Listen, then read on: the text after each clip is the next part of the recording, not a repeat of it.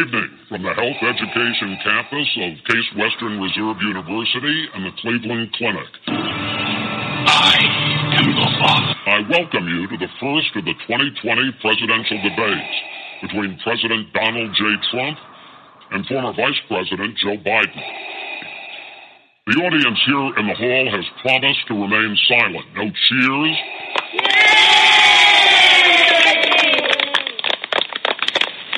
No boos. Or other interruptions so we, and more importantly you, can focus on what the candidates have to say. No noise except right now as we welcome the Republican nominee, President Trump, and the Democratic nominee, Vice President Biden.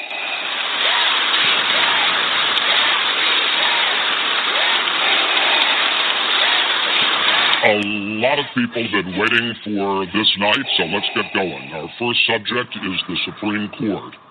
President Trump, you nominated Amy Coney Barrett over the weekend to succeed the late Ruth Bader Ginsburg on the court. You say the Constitution is clear about your obligation and the Senate's to consider a nominee to the court. Vice President Biden, you say that this is an effort by the President and Republicans to jam through an appointment and what you call an abuse of power. My first question to both of you tonight why are you right in the argument you make and your opponent wrong? And where do you think a Justice Barrett would take the court? President Trump, in this first segment, you go first. Two minutes. Thank you very much, Chris. I will tell you very simply we won the election. Elections have consequences. We have the Senate. We have the White House. If you only knew the power of the dark night. And we have a phenomenal nominee, respected by all. Top, top, top, top, top, top academic. Uh, good in every way. Good in every way. I moved on her like a bitch. In fact, uh, some of her biggest endorsers are very liberal people from Notre Dame and other places. So I think she's going to be fantastic. We have plenty of time. I, I took her out furniture shopping. Uh, even if we did it after the election itself, I have a lot of time after the election, as you know. I've got to use some Tic Tacs just in case I start kissing. So I think that uh, she will be outstanding. She's going to be uh, as good as anybody that has served on that court. President Trump, thank you. Um, same question to you, Vice President Biden. You have two minutes.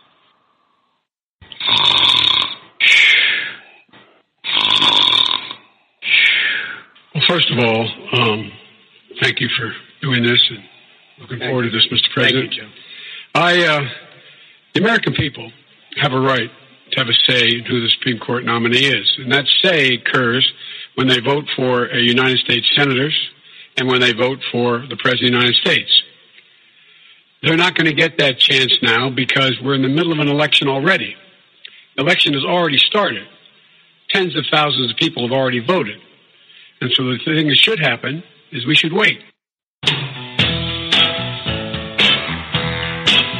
I'm gonna wait till the midnight hour. That's when my love comes tumbling down. because that's the only way the American people get to express their view is by who they elect as president and who they elect as vice president.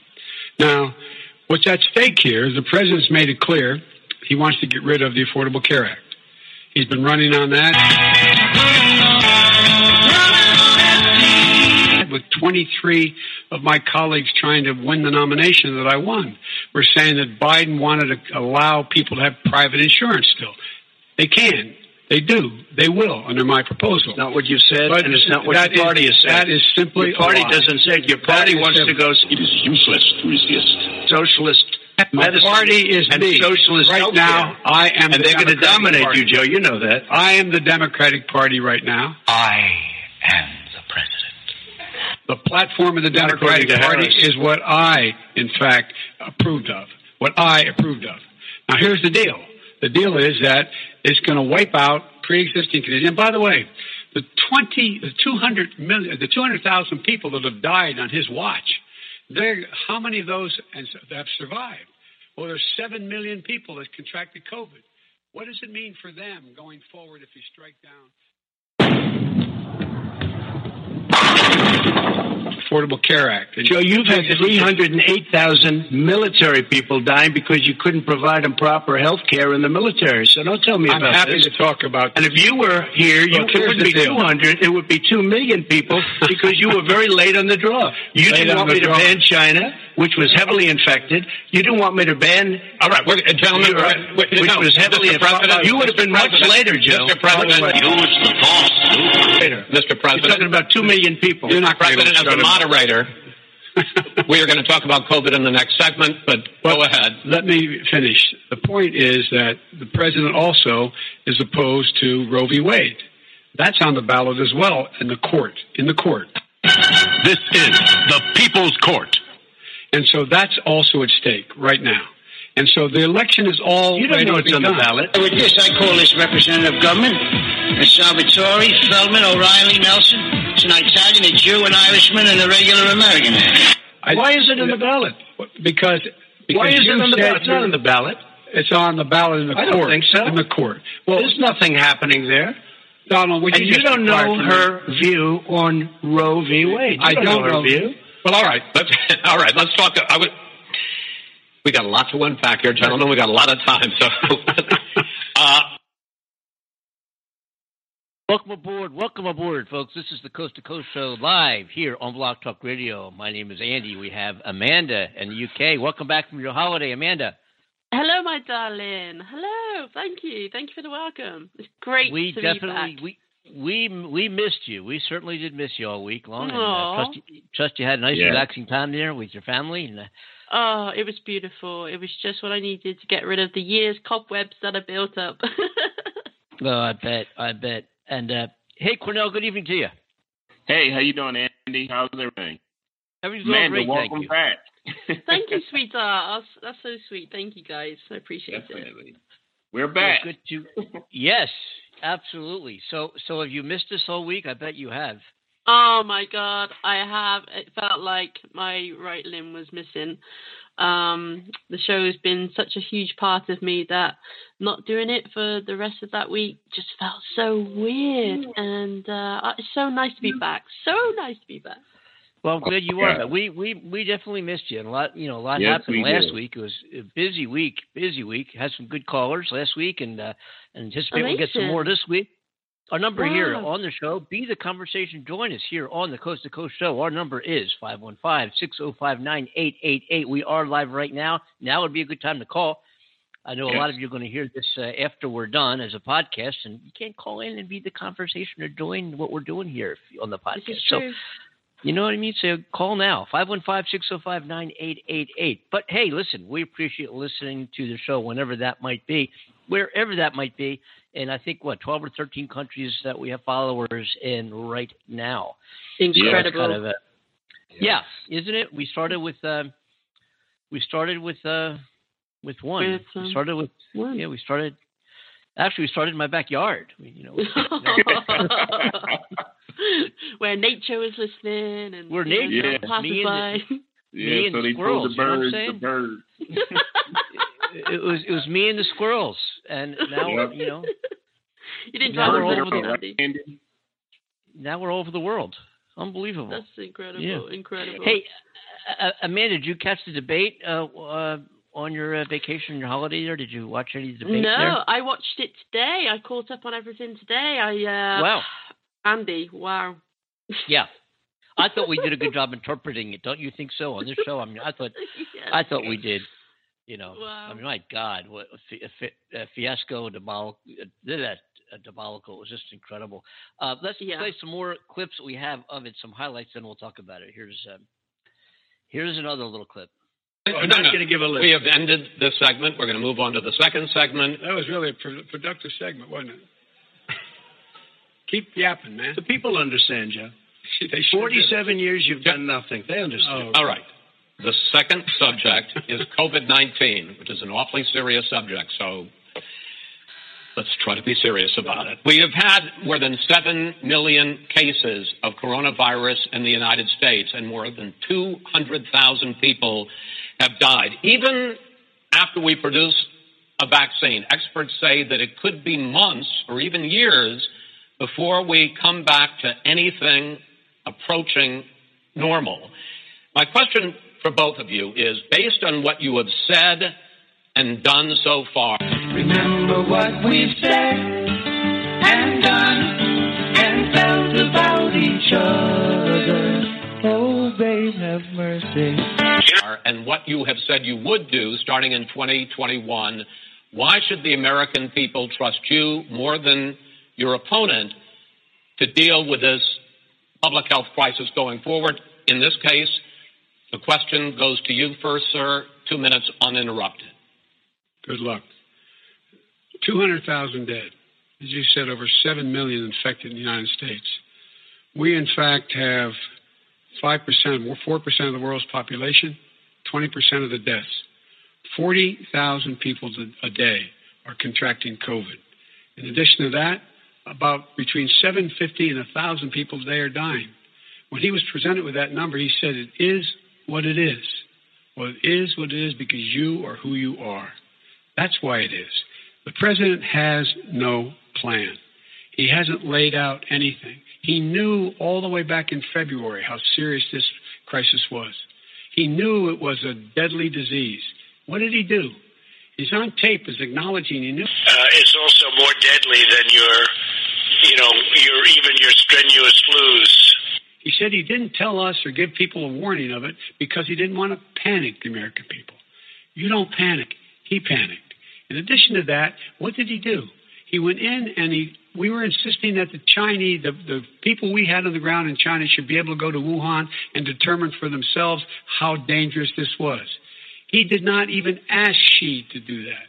He told us what a great job Xi was doing. He said we owe him a debt of gratitude for being so transparent with us. And what did he do then? He then did nothing. He, he waited and waited and waited. He still doesn't have a plan. I laid out Sir, back in March exactly what we should be doing.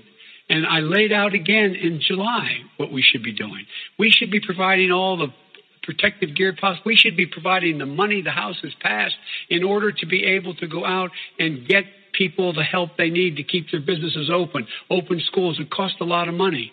You should get out of your bunker and get out of the sand trap and get in, in your golf course and go in the Oval Office and bring together the Democrats and Republicans and fund what needs to be done now to save lives. Whoever served in an infantry unit, son?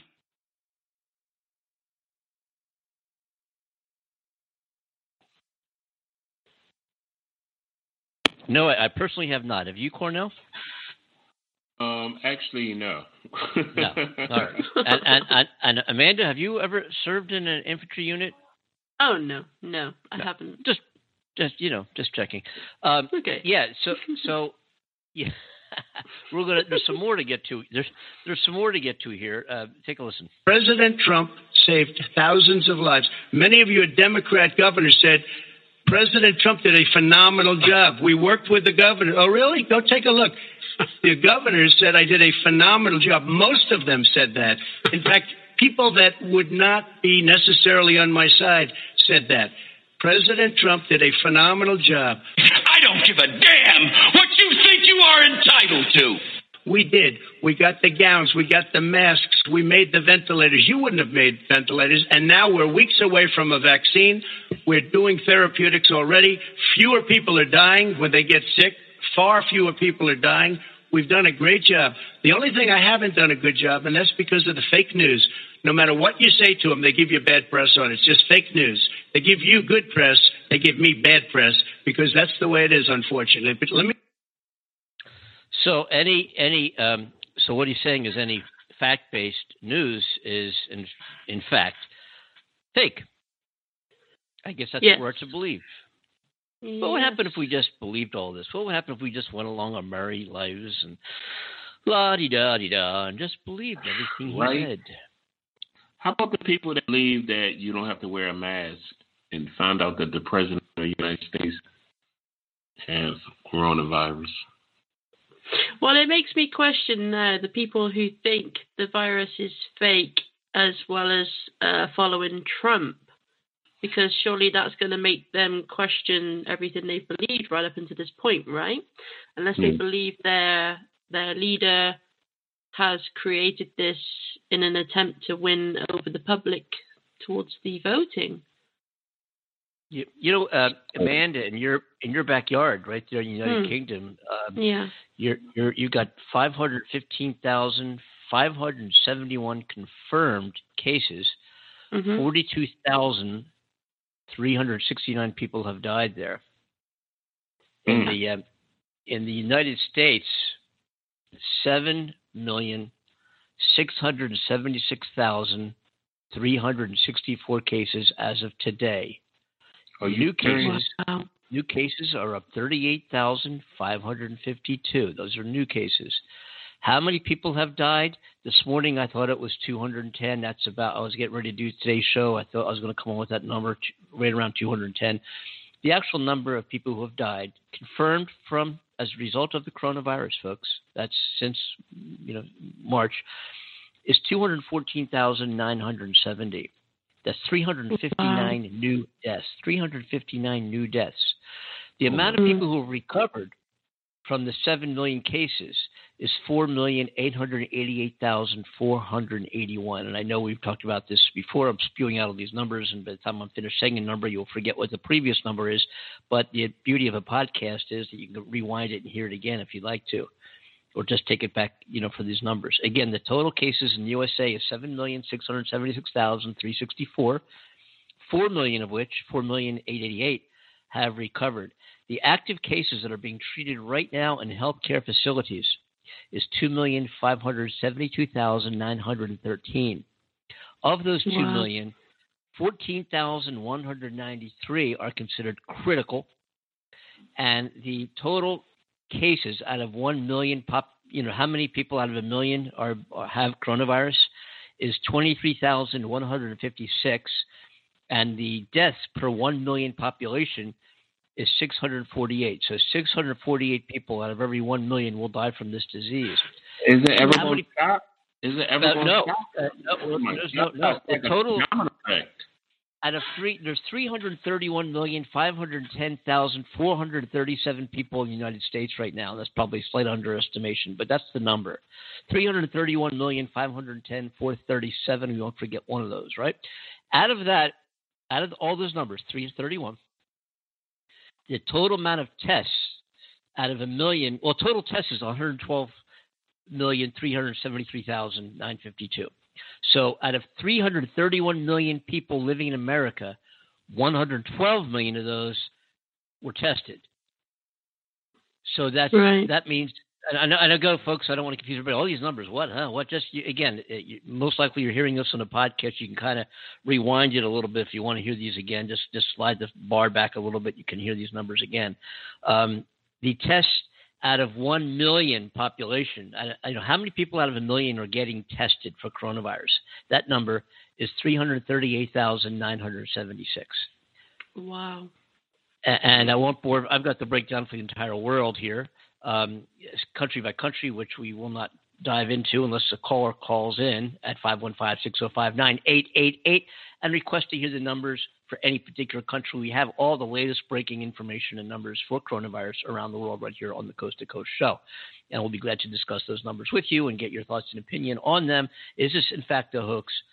Um, is the flu a hoax? Is a cold a hoax? Is is No. you know many you know right? This this is real. The pre- now here's the interesting thing: the president of the United States has coronavirus.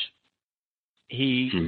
goes to the hospital. Yesterday, he leaves the hospital to go for a joyride in his limousine, circling, orbiting the medical center, the Walter Reed Medical Center, and for his supporters and waves to them out of his limousine, and then goes back into the hospital. Very much reminiscent of a of a North Korea, of a dictator, that type of you know, my people, my people, I'm okay, my people. Let me show, let, let me show you my face, my people. I'm very fine. Um, and that's what he that's what he did. And then went, checked himself back into the hospital. Um, and today he took the helicopter ride, of course, circling over all the monuments and Pentagon in Washington D.C. and gracefully landed on the South Lawn and got out of the helicopter, took his mask off, went into the White House, which is a bevy for the coronavirus. It is the super spreader hotspot. Uh, 13 people in the West Wing were infected with coronavirus, including his press secretary. and his Andy, assistant. that's, that's like a bee. You getting bit by a bee, and going back to the beehive.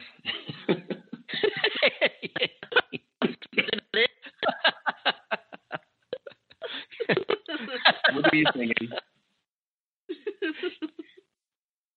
Yeah. I gotta love it. Gotta love it. Oh, Yeah. things you come up with. Let's one, we have one bee sting, not enough. Let's go back to that beehive, get some more. Yeah, we heard a lot of people getting stung over there. Let's go over there. Yeah. Gosh, there's a um, a, a political commentator by the name of uh, of David Gergen. David Gergen, um, he's an American political commentator. He's the and I remember him from way back. Some of you might not. He's a former presidential advisor who served during the administrations of Richard Nixon, Gerald Ford, Ronald Reagan, Bill Clinton. Uh, published, very well known, been on many shows. He's currently a senior political analyst for CNN, and also a professor of public service. And the um, he's also director, the founding director of the Center for uh, Public Leadership at the Harvard Kennedy School. And why do I bring his name up? Very well respected, very well respected, and uh, people take him seriously. And um, he uh, was it today or yesterday? Actually, now I just read you all the presidents that he served under, right? As a, as a senior advisor, right? He said that what's the president's name again? Donald Trump. he said, "What's the guy? What's the guy's name?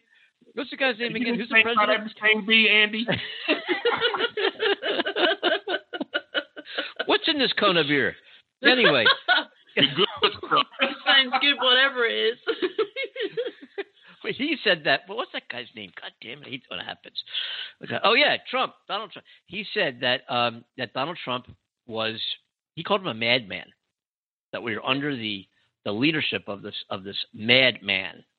Mm. Um, uh, you know, and, and the interesting thing is, and, and we, you know, we talked about this last week, and of course, Amanda, when before you went on vacation there, we've we've talked about it many a time. That this isn't a show. We we don't go on the show, and we're not just taking the time out of our lives and out of our day and uh, to get on here, spending the time we do in researching all this information and talking about, and discussing all this information, uh, just to talk. Um, we we look at the facts. We just are expressing what exists in the world. Would we rather be discussing political and philosophical ideologies and differences that we might all have, even amongst us here on the show, in, in differences in our opinion those ideologies and and and life and how the various political scenarios affect us as individuals? Uh, sure, we would. Would we rather be talking about, you know, a Republican plan? What is the vision for America? How are we all going to be living under that plan? What would our lives as individuals look like versus the a plan uh, if a Democratic uh, president were to be elected? What would that plan look like? Uh, not what they say it's going to look like, but what it really look like. And we'd much rather be talking about these things than what would appear to be, I would imagine, by our listeners, to be a show that does nothing but bash. What's the guy's name? Um, Donald Trump. Yes. Why am I? What? I, seriously. It must be. It, it must be that. this is very strange. Maybe that's that helium. too much of it, Andy. Too much. Something. Uh, I come up to you know this whole thing. You know, blah blah blah blah blah blah. blah, blah. Uh, uh, what's the president's name again? Yeah. Um, but anyway, because that's not what we're about. That's not what we do. That's what we want to do. We just kind of look at the facts, look at what is in the real world, and discuss what is more than evident to all of us as a population, no matter where we live. No matter, and, and we're you know we're in twelve, I think thir- thirteen countries now, uh, with Yes. followers in all of these countries Yes. that follow the Thank show. you. Thank Yeah, you. yes, yes, and I, I don't know. I haven't so looked actually in the last few days. If we have the last one, I think before Amanda uh, went on vacation, the last one that joined us was Spain, and uh, I, haven't looked since then to see if we have any more. But of course, uh, this week we'll we'll probably revealing some more countries where we have listeners and people have come aboard the show and are sending us uh, Instagrams and emails and so forth. Um, but anyway, so that's that's where we're where we are at on the Coast to Coast show, and I don't want to be perceived as a show that is just out to get Donald Trump, bashing Donald Trump, bashing, you know, uh, but it's it's more about character, who he is, his background, what he represents, how he's perceived in the world, how his being president affects us all as individuals, what his presidency Yes. has done to our society in America and societies around the world, how Mhm. he's created divisions that we've never seen ever in the history of America and the history of the, of the world. You know, it pulled us out of every type of agreement, every type of treaty we've ever had with anybody.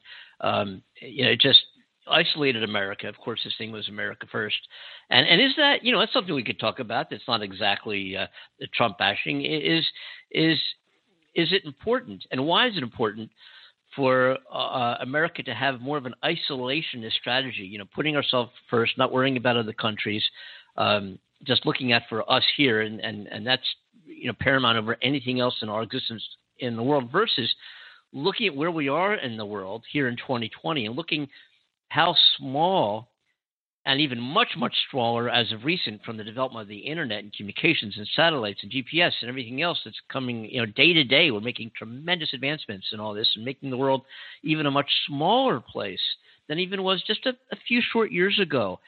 And Yeah. and is it is it important or is it not important? Um, for us to look at our country and let's say uh, Amanda's country, the UK, should the UK just be, you know, the hell with the rest of Europe?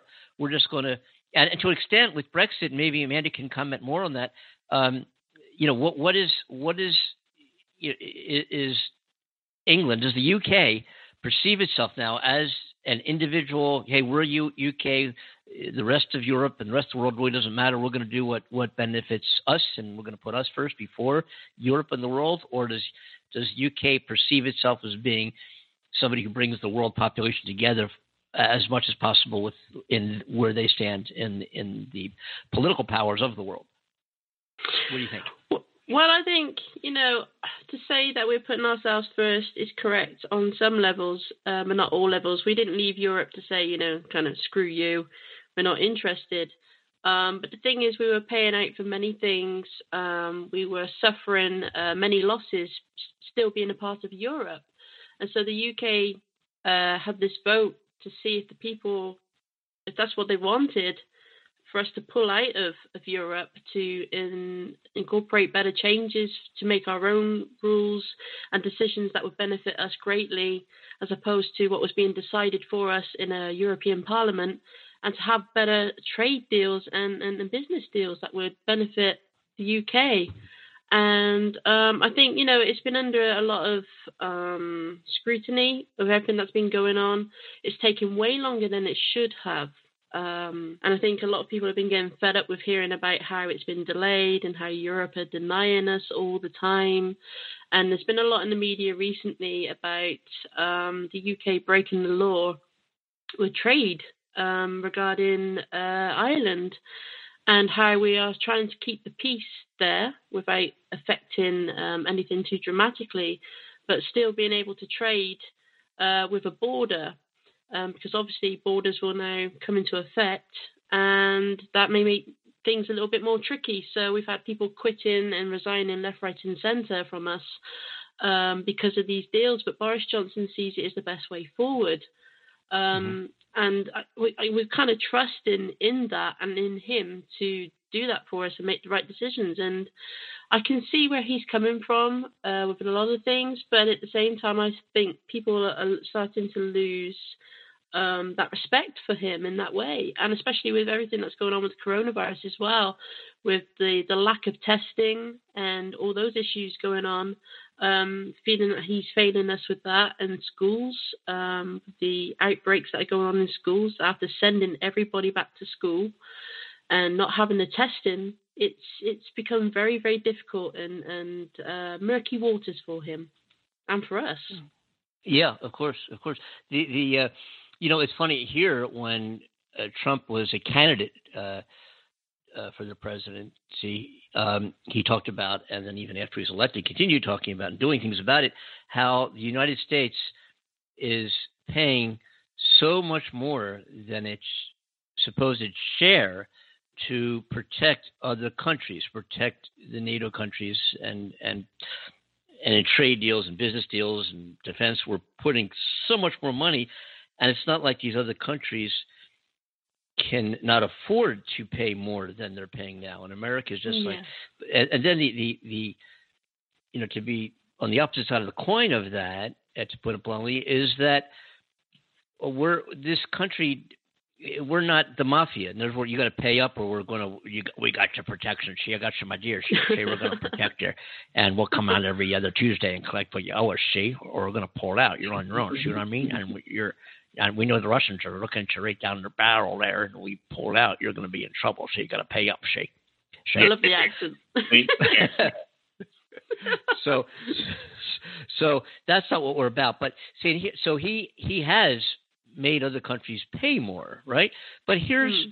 here's what i question here's and, I, and so when go, going into it uh, you know just looking at that on the surface it kind of makes sense you know if we're paying x x x x x to defend a country and another country's paying x and a half well, how come they're only paying X and a half, and we're we're spending all this money, and there should be? How come they're not contributing more to what it costs us to defend you? We got three hundred thirty Yeah. million people in this country to take care of. What? And and I understand that, and part of me says, you know, you know, Donald, I'm kind of liking what you're saying. I understand it.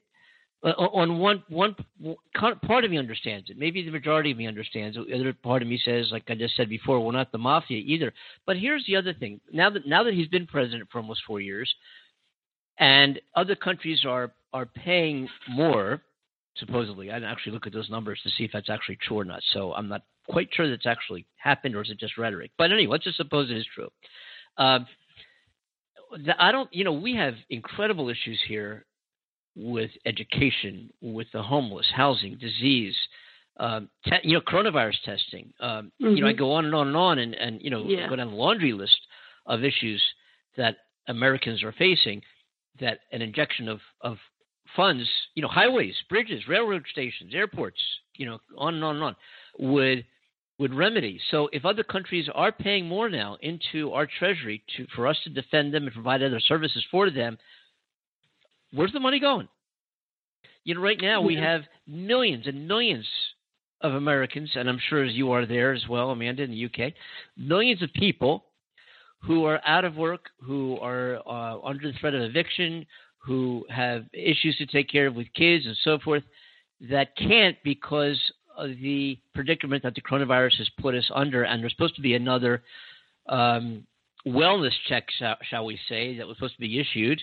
Uh, Okay. To American citizens, and that is being held up in Congress right now because Nancy Pelosi says that the bill that's been presented is not inclusive enough. It doesn't take care of enough. It's not big enough. The Republicans say, "Well, we're, we want to get people money. Why are you holding up? You know, we have people there who are starving and are, going to get evicted. Who can't get their jobs back. We need to get money to these people." And they're blaming Pelosi, Pelosi for holding it up. But Pelosi is saying, "Wait, well, I'm not holding it up. It's not enough, folks. It's not enough. Yeah. Come on, come on. You know, come on. Show me Yeah. some more here. Come on, show me the money. Show me the money here. Okay, now, all right. You know what I'm saying? You know what I'm saying now? All right. Okay. All right. All right. All right. Adrian, Rocky. Oh, okay. so um, what we got to do, I think, is uh, put pressure on our Congress, on our representatives, folks. Uh, Yeah. You know, go go go to US Gov. You know, uh, find out who your local legislature is in Congress, who your senator is, and um, you know, you know what to tell them. You know, you know what to tell them. Um, and we've said it many times on this show, right? Yes. W- w- w- Absolutely. we we would tell them, you know, we would tell them. Um, well, not necessarily. that was thinking. That's like a whole entourage. Here's what I would It really ask is. you. Here's Oh, you know, yeah. Um, what I would. Um, anyway, what I would tell them is that we're mad as hell. Um, I'm as I'm not gonna as hell, and I'm not going to take this anymore. I kind of miss that. that guy. I kind of miss that guy. I haven't heard from him in like two weeks. Yeah, it's been a while. I, I know. wanna wait I, I can only, like, you know, uh, uh, or, or What- Still I can stand, and I can't stand no more. yeah, tell them that something Oh like man. that. So since Amanda came back, I guess they both on vacation too. So now I guess I brought them with me, you know. back to, huh? yeah, we, we had words and they, they wanted to join me, so I was like, ah, come along, guys, they- the they more the were merrier, you know? It was Yeah. celebrating their birthday too, man. yeah. I'm not surprised bet. with that shouting, right? Right. yeah, the uh, but really, folks, you know, speak up. You know, if you like the way things are doing are going, then then don't just you know get on Facebook and say, hey, hey, hey, do something about it. You know, I have. I've Yeah. I've written many many of emails and letters and phone calls and to uh, to my local uh, elected officials, and let them know exactly exactly where I stand. Um, uh, uh, you know, on this. Person, woman, man, camera, TV. I've told them that, thinking it might get me some mileage, and I haven't heard back from anybody yet. Matter of fact, Um, they probably, damn they probably took down the office, huh?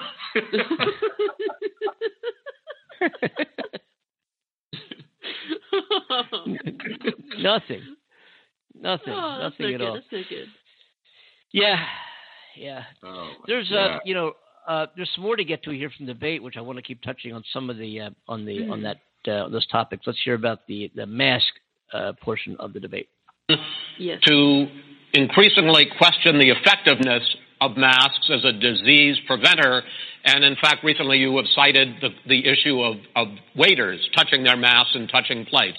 Are you questioning the, No, I think the, the masks are okay. of you have masks? to understand. If you look, I mean, I have a mask right here. I put a mask on, you know, when I think I need it. Tonight, as an example, everybody's had a test, and you've had social distancing and all of the things that you have to. But I Just wear masks when needed. When needed, I wear masks. Okay, let me ask. I don't have. I don't wear masks like him. Every time you see him, he's got a mask. He could be speaking. 200 feet away from it, he shows up with the biggest mask I've ever seen.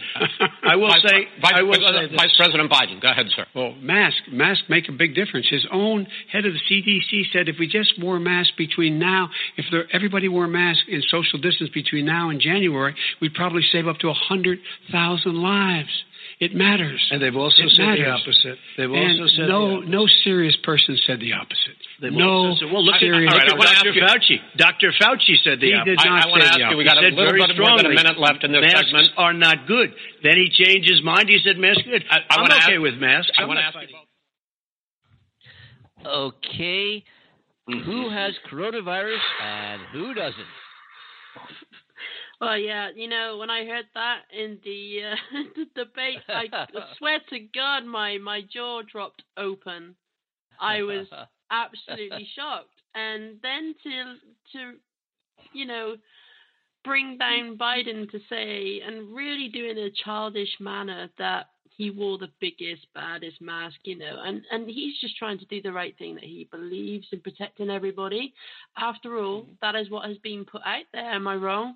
To to say that you know you prevent other people from receiving it from you by wearing a mask, not necessarily you contracting it, obviously, but you know I think considering how he claimed that the, the virus was very, very serious all the way back in February. And I know a lot of uh, data and, and scientists have been saying various things since then. But I feel that was very irresponsible in that moment to do what he Yeah. did in that debate. Mm-hmm, mm-hmm. Sometimes no you gotta about watch you say. And and he You had he had coronavirus uh, at the debate. He had it. Um, yes. and also, uh, you know, we'll just jump right to uh, you know John Bolton, his former advisor. Uh, um, you know, of course, which Trump, who, who Trump has since trashed. Um, uh, Trump made a statement about, you know, he would would you come out against the, uh, you know, the Proud Boys, so to speak? Would you, you know? And of course, he never did. He told them, if you remember, to he said Proud Boys. He didn't know what they were. He said, "Give me, give me a name of who do you want me to denounce?" And Yeah. then um, Joe Biden said, yeah, "The Proud Boys." You know, the Proud Boys. You know, the guys who walk around with the fatigues and the rifles and you know, anti everything um, except themselves. Um, uh, and so he said, "Stand by, stand back." Within a minute and a half of him saying that, they had a new logo with, Oh, with their emblem. With literally within a minute and a half, their Wow. emblem was in the middle, and above was stand back, and below it was stand by.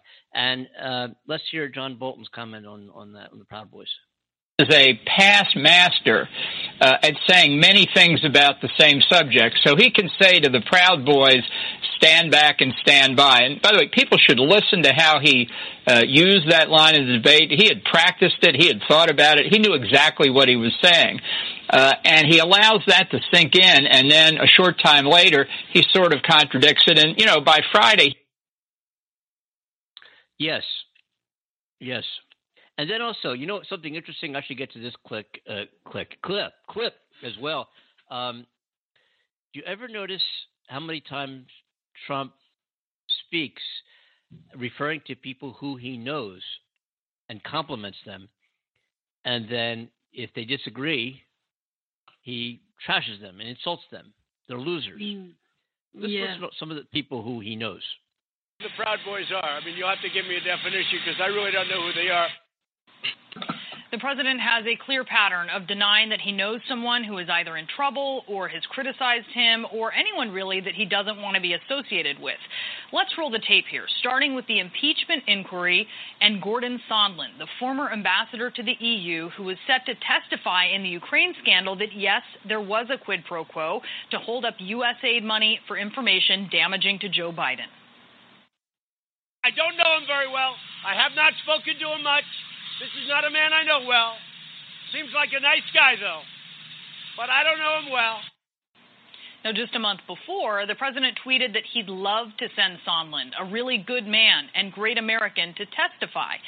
Sondland was also a big donor to Trump's inauguration, and he was nominated by the president to his ambassadorship just a year and a half before. And then on the U.S. ambassador to Ukraine, I really don't know her. I'm sure she's a very fine woman. I just don't know much about her.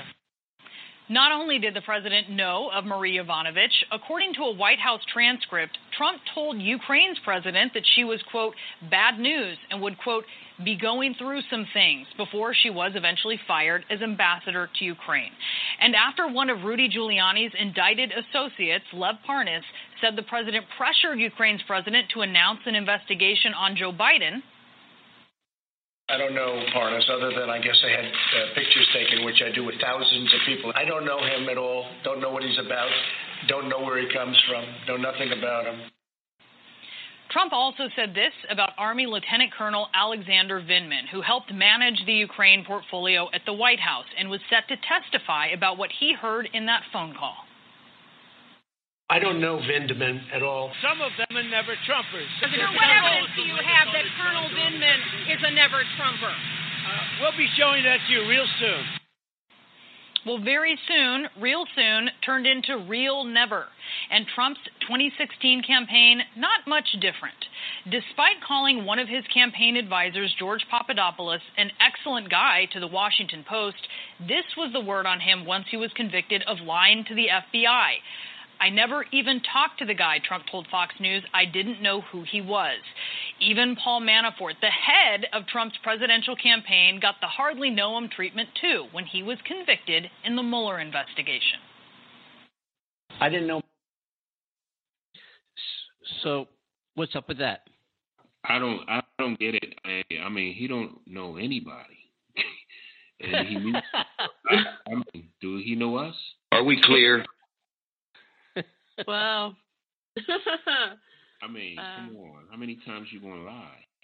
It, it's uh, yeah, it's something else. You know, and it, it, today, you know, we talked earlier. You know, the the president leaves the hospital today, gets back out on the campaign. You know, to start campaigning again.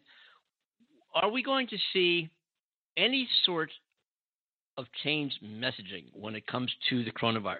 And will it move more uh, you know, will be a forefront of the president's messaging and key issues, or do you think, you know, or, is, are we going to see more of the same? You know, it's it's something to witness. You know how often the president, you know, touts his own experience and his, his own life and things that he has been involved with, and that makes him such a qualified candidate, such a great president. Um, you know, yeah. is uh, so you know, the next thing we're going to, uh, you know, watch for is the president attacking Joe Biden for not having coronavirus. listen to Erin Perrine, who is the political spokesperson for the Trump campaign regarding that very issue. Well, a firsthand experience is always going to change how someone relates to something that's been happening. The president has coronavirus right now. He is battling it head on as toughly as only President Trump can. And listen, that of course that's going to change the way that he the way that uh, he he speaks of it because it'll be a firsthand experience. But you know that experience, that experience of not only coronavirus but being president of the United States, that's why you just see a different tone overall from. He's talked about it all. And listen, he has experience as commander in chief. He has experience as a businessman. He has experience now uh, fighting the coronavirus as an individual. Those firsthand experiences, Joe Biden, he doesn't have those. Wow. So, uh, so just so we're clear, let's let's kind of just kind of talk about what we just heard. We just heard Erin Perrine, who's the Trump campaign communications director, actually trying to spin the fact that Trump contracted the virus that he himself failed to contain as a good thing because he had it himself and and that Biden does not have it. So he is now more Mm. qualified. I Oh, think what God. gets what gets me, Andy, is uh, the president's tweet of that he was feeling really good, that people shouldn't be afraid of COVID, to not let it dominate their life, and uh, you know that they developed some uh, really great drugs and knowledge about it, and he feels better than he did 20 years ago. I'm like, really? That's what I don't get, Amanda. Like, if you have COVID nineteen, what shouldn't you be chill? I mean, relax and get. I don't get it. I don't get it. Uh, yeah, and I think there's a lot of people out there who's experienced it who will have outrage at the idea that you know don't be afraid of it, don't let it dominate your life, and you know, do they did they feel better than they did 20 years ago? I highly doubt it. Um, Uh, what yeah. what are they giving him? What are they giving him for him to feel like that? in vitro or something, some kind of uh, uh, a drug that a process that has never or rarely ever been used. Uh, it's it's something to be used out of compassion. You have to check with the manufacturer before it can be administered. There's no testing. It, it's supposed to spike uh, the development of antibodies, and there's no testing, no nothing. Um, and uh, very few people have received it. But okay. Andy, I know what it is. I know what it is. Tell me. Fountain of youth. Hey, Yes. you you would think that suddenly over the last few days that he'd be able to understand the gravity of the situation and act on it because apparently watching what are we up two hundred fourteen thousand did I say something like that two hundred fourteen thousand Americans die over the last eight months wasn't enough to recognize that the pandemic was serious. Oh no, open everything up, go back to school, you know, get the stock market back up. Hey, it's okay. You know, symptoms are like the flu. It's okay. You know, you, you'll be all right. Don't be afraid of this thing. I mean, I appreciate his enthusiasm and, you know, mm-hmm. trying to put some sort of positive spin on that to not let it dominate your life and don't be afraid of it. I understand that. Positive understand that. thinking helps. It's proven, mm-hmm. true. Yes, but of course. It's it's it's in the manner that it's delivered, that it has that tone to it that that says, you know, I'm not really taking this seriously, and maybe that's just my perception of it because I don't take him seriously. I don't know. Uh-huh. I was But- reading an article, basically, excuse me for you. I was reading an article that said he can't um keep still. He, you know, he can't rest. He he's always jumping up and with the um the coronavirus. He he can't sleep. He got to be on the move all the time. Right. Okay. Yeah, it's so whether that's a natural thing or just his his behavior in general. That's that's how he is in general. He just can't Yeah. sleep. Got to keep moving. He can't. He, It he is going to keep moving. He he's planning on uh, debating uh, Biden in Miami. He's he's planning on moving ahead with that. I guess. in- Wow. Yeah. Yeah. Have we've got Yeah. on Wednesday um, Mike Pence versus Kamala Harris? Is that right? I look forward to that. I, I'm very much looking forward to that. Right. Yeah, it's going to be interesting. Now, there's a case in point. Uh, glad you brought that up. Here's a case in point. There's Mike Pence, who philosophically, you know, I, I can disagree with, you know, he's just, I, I don't agree with much of what he has to say, but he's a good guy. He's a guy who you can respect, a guy who has outstanding character, a guy who stands up for what he believes, a guy you can trust to tell you the truth. I guess unless he's told to say something else by his boss.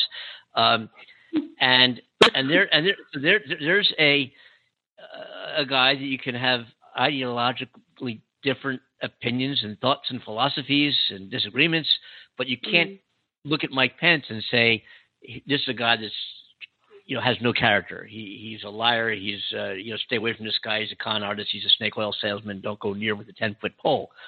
Okay. You would never ever ever say that uh, about the Vice President of the United States, Mike Pence. You would never say that in a billion years about that guy. Tremendous amount of character, and you might not agree with him. Many don't agree with him. You know, like he's got this he stance on on several issues which I'm like, you know, totally in, in disagreement with. At the same time, you you can't knock who he is. An outstanding individual, truly, truly. That's the vice yeah. president of America, right? Yeah. So that's what we were talking about earlier. Uh, in regard, how does that parlay or work? You know, uh, what's that have to do with this show? Is that we're not out to bash Donald Trump. We're we're bashing who he is in terms of the character and the fact that he's the president of the United States and he shouldn't be.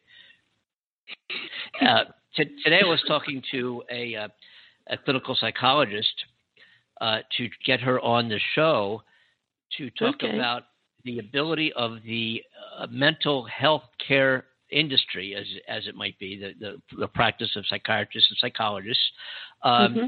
To is it fair for them to make an assessment, and in fact even write books, um, analyzing anybody, let alone the president of the United States, if that person wasn't in to see them as a patient uh, to get that analysis. And yeah. the fact is, yes, it is fair, and and I wanted to get her on the show, and she said she'd come on the show. I'm trying to to nail down a date um, to explain Amazing. why. You know what what you know, if I said, well, how, you know, the, the, guy's never been a patient. You know, is it really fair for a John Doe psychiatrist to say, well, he's got symptoms of this, he's exhibiting this, he's got this characteristics, that means this and this and this. Um, mm. uh, if you haven't seen the guy as a patient, how can you make those judgments and assessments? Well, they can, and, and again, these are highly degreed, experienced professionals, and and from where they sit, and they're not, and they're all saying they have not done a clinical analysis of this man. They're saying that up front, but from their profession, their expertise, their education, their you know the top in their field, they're able to make certain assessments based on what they've witnessed. Just like, for example, I've got thousands of hours as a pilot. I got friends yeah. that, that that might that that that trump me. Haha, no pun intended. You know, I got friends. I think we're going to get a couple on the show here that have you know 25, 30,000 hours flying wide body jets, where I've got a few thousand hours flying corporate jets and a few airliners. Um, so, but but so they they and and myself. There's an aviation accident based on my experience my profession, my education, my training. I'm also a flight instructor. I can make certain, you know, judgments surface yes. of what may have occurred to make that accident happen. Although I'm not in the NTSB, I'm not on the scene, right? But I can. I've done this. I was I was an accident investigator for one particular accident with CBS Television in Philadelphia, when the accident that that killed Senator John Heinz when a an aircraft and a helicopter collided. And uh, I, wow. I went to work every day at CBS Television. Worked with a guy named Herb Denenberg, um, investigative reporter. Herb and I worked together um, mm. and he and he met me on, on and the scene was right near my house. You know, wow. it, it landed the the, the crash uh, landed on an elementary school, killed two girls, severely burned oh a young boy, and uh, killed Senator John Heinz and all the pilots. Uh, wow. And and I was in the scene. I was there, and I'll never forget because uh, you know the, the media was all over the place, all the news trucks you can imagine around the, the the front of this elementary school, right near my house. And I heard the reporters starting to file their reports as to what probably happened. And as a professional pilot, as a flight instructor, as a experienced, you know, my degrees in aviation, they were saying wrong things. And I winced and I was like, Andy, should I, shouldn't I? Oh, I can't let them say that. I can't let them misguide the public. I can't let them do it. I've got to, yeah. I've got to chime in here and set them straight. So I did. And as soon as people, and they, came, I went over to them. And then, and then when one press person comes over to me, they, oh, I could swarm of bees you're talking about there, Cornell. They, they all swim yeah. around me. And uh, one guy, uh, uh Herb Denenberg, he was a very popular uh, investigative reporter, or the former insurance commissioner in the state of Pennsylvania. Uh, literally grabbed me by the arm and pulled me over to the CBS News truck, brought me inside, started asking me all these questions, and invited me and asked me if I would be going to work with him.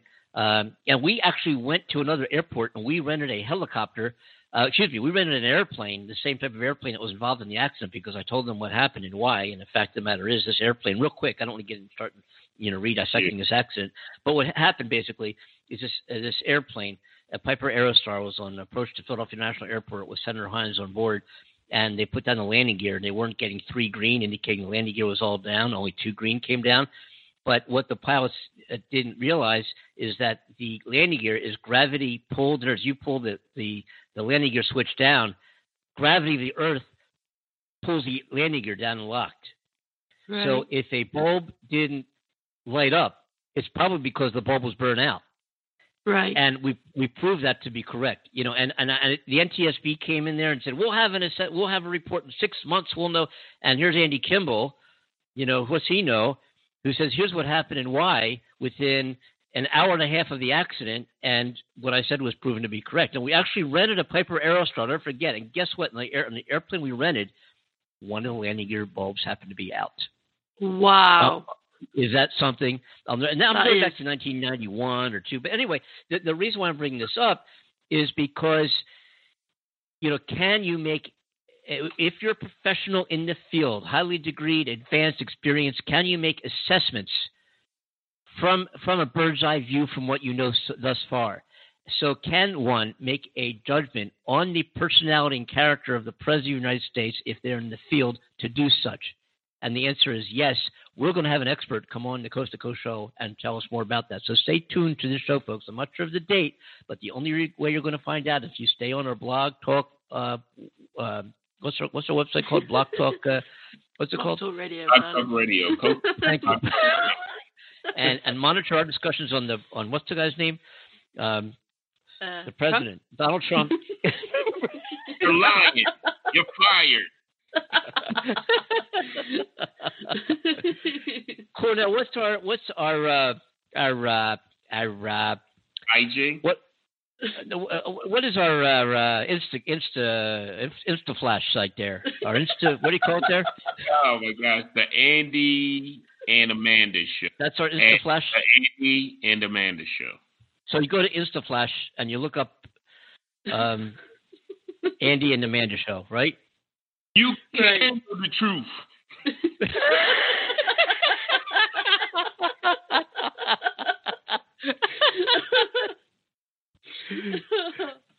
God, Oh, I've got some clips guys. to play. Rudy Giuliani, some other things. I can, we have we're we're this man. We're going to start going to ninety minutes. We're almost done. And man, it, it is so great having you back on the show. Aw, thank you, darlings. Appreciate So it. It's lot great more to be back with you discuss. boys. We're we're looking at doing a, a Monday, Wednesday, Friday format here to give us all some more space in our lives, actually, to do other things that we do with our lives, and also to gather more news to make even those Monday, Wednesday, and Friday shows even that much more uh, informative. Um, but we might come on live tomorrow. Stand by. We might be live tomorrow at five o'clock. But regardless, we will see you Wednesday for sure uh, on the Coast to Coast show. And, um, and it's great having Amanda back and, and Cornell's, of course, on the team. And my name's Andy Kimball. And uh, boy, this hour flew by so fast. Yeah. You know what they It say, really you know. did. Because it was having- positive. We positive. Yeah. We, we yes, see, see, yeah, yeah. We're doing our best. It, it's great. Uh, any closing remarks, uh, uh, Amanda, that you'd like to share or make? No, just that I hope that you know everybody makes good decisions and uh, to stay safe and keep positive because that's always a, a really helpful thing. Yeah, I agree. I, I, yeah, I'm right with you. I'm right with you. Whoops, sorry, I better go. All right.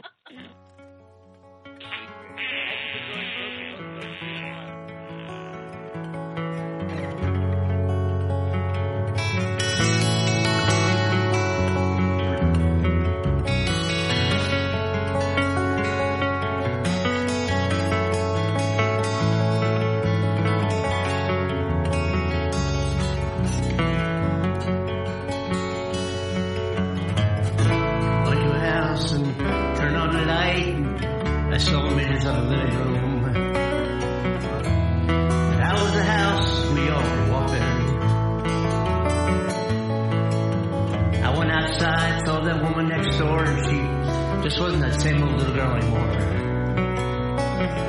She's all dressed up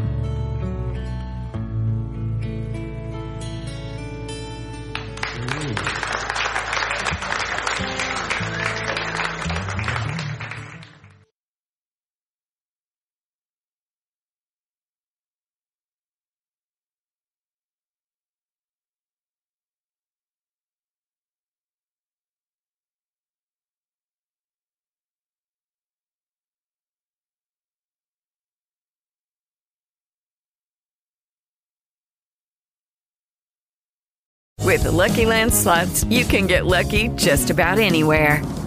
This is your captain speaking. Uh, we've got clear runway and the weather's fine, but we're just going to circle up here a while and uh, get lucky. No, no, nothing like that. It's just these cash prizes add up quick. So I suggest you sit back, keep your tray table upright, and start getting lucky. Play for free at LuckyLandSlots.com. Are you feeling lucky? No purchase necessary. Void where prohibited by law. 18 plus terms and conditions apply. See website for details.